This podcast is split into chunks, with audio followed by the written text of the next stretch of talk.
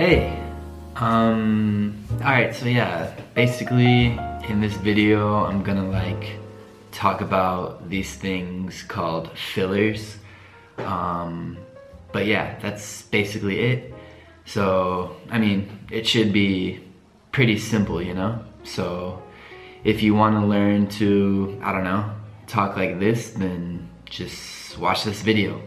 Allora ragazzi, questo video lo voglio fare in quello che io chiamo slow English ovvero inglese lento. Cambio adesso in inglese, spero che riuscite a seguire, spero che riusciate, spero che rius riescate a seguire quello che sto per dire. So, as you guys know, it's very common to use intercalari, mi sa che si chiamano, or fillers in English. If you didn't know, a filler is either a word or sometimes even a sound that doesn't have a meaning or if it does have a meaning it's not really an important meaning. So english similar to many other languages has a lot of these filler words and i made a list of these filler words and let's talk about a few of them today in this video. The first one is the word um con la u not e not e because in Italian you guys say m. In English we say um, and that's the schwa sound. So you gotta say um.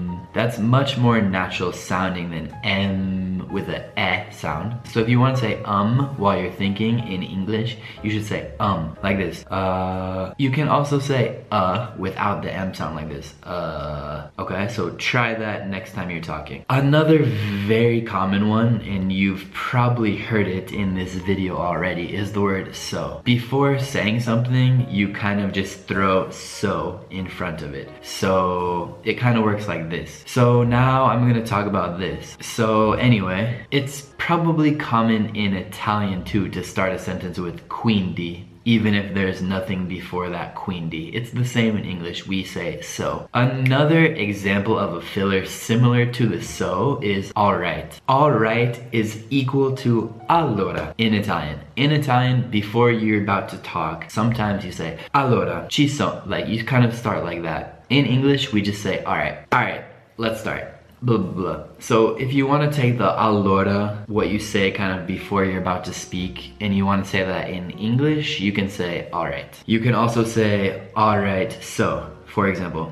Alright, so today in this video, blah, blah, blah. Alright also means okay, and it also means va bene. So if I'm listening to someone, I can say alright, alright. It's like sto capendo, sto seguendo, va bene, alright, alright, alright. It's also like, okay, like, Brian, can you take out the trash? Alright, try to pronounce it the same way I do. It's difficult, but alright. You do not have to say alright. You don't really have to say the L sound, just alright, alright. Another filler, very common in English, is you know. It's not you know, it's ya, so you know. And if you're speaking and you're kind of making a point about something, you can kind of just, you know, you say, you know, like for example. So I worked all day, I was really tired, you know, so I just decided to, you know, watch some TV and then brush my teeth and, you know, eventually I just went to bed. So you can make it so casual, so smooth, just drop it in there like a little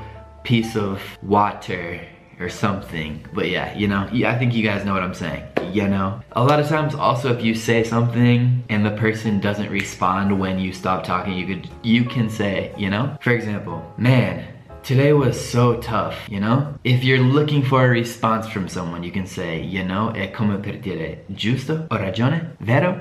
Così. Facciamo questo spesso. Another one, very useful, is I mean. I mean, I would say is most similar to cioè or c'è in Italian. C'è, se sto parlando così. C'è sì, mi piace, però no. I mean, yeah, I like it, but at the same time, I don't. I mean, it doesn't really mean anything, but you can say, I mean, before you say something. Or maybe if your answer is yes, but not the strongest yes, you can say, I mean, yeah, cioè sì. It's pretty similar to cioè in that meaning. Okay guys, let's do one more, which is the word basically. It's similar to in Italian when you say in pratica. Basically, Today, in this video, I'm gonna talk about blah blah blah, chat. It means nothing, really. It just means in pratica. Technically, it means like fundamentalmente, basically, at the basic, but really we just say, okay, so basically, blah blah blah, blah blah blah blah, yeah, you know, like, yeah, so that's pretty much it. If you can take all of these fillers and use them all in your English speech, maybe you'll end up sounding like a blonde girl from California. That would sound like this. Okay, so basically, me and Mary went to this party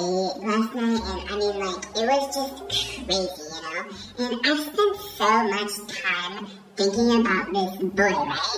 And he's just seriously like, I don't even know, you know? He's just, I don't like him anymore. Alright, but anyway, I'm gonna stop talking and then talk. Alright, basta.